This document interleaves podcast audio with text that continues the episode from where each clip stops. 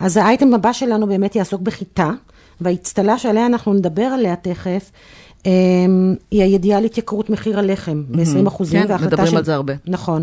והחלטה של שרת הכלכלה, אורנה ברביבאי, לא להסיר את הפיקוח על מחיר, מחיר הלחם המסובסד.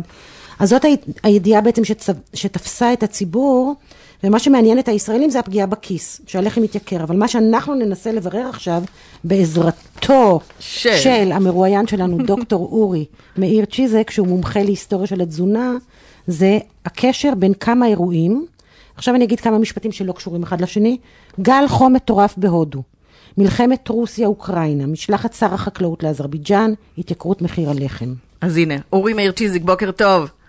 בוקר אור. בוא תעשה לנו סדר. קודם כל, אה, רק שאני אגיד, אורי מאיר צ'יזיק הוא אחד מהאנשים באמת הכי מעניינים בתחום הזה, והוא התחיל בזה, נכון? התחלת בזה ששנה חיית רק מאוכל מקומי. זה היה ה- כן, הניסוי כן, הראשון, זה- שזה ניסוי נחמד. מדהים, מדהים. אוקיי, מה זה אוכל מקומי? רק מה שגדל פה, רק מה שגדל פה. אה, בארץ, לא כן, אצלו כן, בחצר, כן, אבל זה- אוקיי. זה אולי נדבר על זה על פעם אחרת. בסדר. אורי, תעשה לנו, ב- ב- בוא תחבר לנו את הנקודות. ה- ה- גל החום בהודו, המלחמה באוקראינה, אה, הסיפור עם הלחם המפוקח, אה, איך- איך בכל זה אנחנו מתעסקים על זה דווקא בתוכנית שקוראים לה ירוקות. יאללה. אה, תראו, זה, אה, זה די פשוט הסיפור הזה. השאלה שעולה תמיד כשמתעסקים בעניין של מחירים ובעניין של אה, האם יש לנו מספיק אה, אספקה של מזון כדי, אתם יודעים, אתם יודעות לכלכל אותנו ולהכיל את כל מי שנמצא פה, זה תמיד, הש- תמיד השאלה הסביבתית, בסופו של דבר. כש, כשאנחנו מתייחסים לסביבה, אנחנו לא מתייחסים רק ממש לשאלה אה, כמה זה ירוק, אם קראתם נכון. לתוכנית תוכנית ירוקות. אנחנו מתייחסים גם לשאלה של איך זה מקיים את הקהילה, ואיך זה אה, מחזק את האדמה, ויש פה עוד המון המון המון המון אה, תחומים אה, שמשיקים. ובאמת, כל המשברים האלה מעלים אה, שאלה אחת. זאת אומרת, גם המשבר בין אה, רוסיה לאוקראינה, שהן ספקיות החיטה הגדולות ביותר בשבילנו, גם העובדה שהודו סגרה פתאום את, ה, את הגבולות שלה ולא נותנת כן. לייצר חיטה, שזה מאוד משמעותי. אני- גם אז זה אולי ש- צריך להגיד רגע בעצם כמה אחוז בעצם מהחיטה, טיפונת להסביר. אנחנו, כמה אנחנו אחוז הרי מהחיטה. מדינה, אני, אני זוכרת לפני שש שנים, אני חייבת להגיד את זה, לפני שש שנים עשיתי סרט במערכת על הביטחון התזונתי, נכון. וישבתי שם עם, עם אה, הגיאוגרף אה, אה, ארנון סופר נדמה לי, אה, פרופסור, שהוא ממש חזה את זה, כלומר, הוא- דובר על זה שאנחנו, הבצורות הם ב- בעצם יפגעו באסמי התבואה הגדולים של העולם, שזה אוקראינה וברית המועצות, ובעצם אנחנו, בכלל, כל הסיפור של משבר האקלים מתקשר למשבר מזון. והנה אנחנו רואים מלחמה אחת קטנה, גל חום אחד קטן, ופתאום כל הסיפור של החיטה עולה. כן, נכון, אז נכון, הש- וזה, וזה גם מה שאיווט אה, ניס- אה, נסע לעשות באזרבייג'אן, להשיג לנו עוד, עוד קצת מקור חיטה. להספקה של חיטה. כי אנחנו מגדלים בישראל אוקיי, בערך זהו. 15% אה, מהחיטה שלנו אה, למאכל. רק כל- 15 אחוז. רק 15 אחוז, ואת השאר אנחנו בעצם מייבאים. למה בעצם? אנחנו תלויים בשוק העולמי. למה בעצם? למה אנחנו לא מגדלים יותר חיטה פה? שאלה טובה, תראי, אני אגיד לך שאנחנו פשוט אה, לא עובדים בצורה חכמה והמדינה לא תומכת בחקלאות כמו שצריך. אה, אחרים יגידו לך, תשמעי, זה לא רווחי לגדל פה חיטה. אה, עדיף לנו לעשות הייטק מאשר לגדל פה חיטה, ובואו נייבא את כל החיטה שלנו מחו"ל. שזאת די, זו ה- זאת די הגישה לחקלאות פה בארץ, אני, נכון, ב- נכון, אני, זו אומרת את זה, הגישה ב- אני אומרת הכללית. את זה בצער רב. אני נתקל בגישה הזאת על ימין ועל שמאל בכל מקום שאני הולך אליו, תעזוב, אנחנו נייבא, אבל אנחנו רואים היום שזה לא מקיים. נכון. זה לא מקיים לי, לא מבחינה סביבתית וגם לא מבחינה כלכלית. אנחנו בסופו של דבר, יגיע יום שבו יסגרו לנו את השלטר, כן. ולא תהיה לנו חיטה.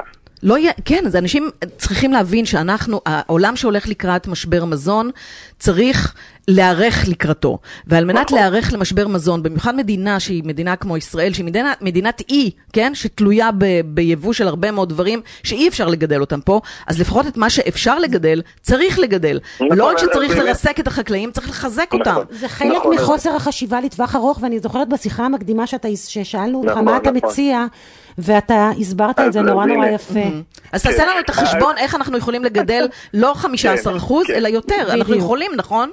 אז נכון, אז האמת היא שבאמת הטענה העיקרית של אנשים, הטענה הבאה שלהם היא, טוב, גם ככה אנחנו לא יכולים לגדל את כל החיטה שאנחנו צורכים, אז בואו לא נגדל בכלל. ואני אומר, את יודעת, את יודעת, אתם יודעות, אספתי את המספרים, ואני אומר, אנחנו כן יכולים לגדל את כמות החיטה שאנחנו צריכים. תראה Mm-hmm. לנו. אנחנו רק צריכים להיות קצת יותר חכמים. נו. זה, אוקיי. אז אני זה אסביר קצת לכם. קשה במדינת ישראל, אבל תראה לנו. אני אגיד שזה הרבה מתמטיקה, אני מקווה כן. שתעמדו במתמטיקה. נשתדל. בעצם אני אנחנו אהיה מגדלים- הבוחן, בסדר? כי אם אני אבין זה סימן שכולם יכולים. מעולה, אני אני מעולה. אהיה הבוחן, כן. אז ככה, אנחנו מגדלים מיליון ומאה אלף דונם של חיטה בשנה בישראל. מהמם. מתוכם 600 אלף דונם זה למספוא לבעלי חיים, ו-500 אלף דונם לחיטה לבני אדם. מדהים, יותר מחצי הולך כדי להאכיל את הפרות. פרות, את כן, עוד הבשר. נחזור לזה, עוד כן, נחזור לזה. כן. 500 אלף דונם שאנחנו מגדלים, מספקו, מספקים משהו כמו 200 עד 250 קילו חיטה לדונם.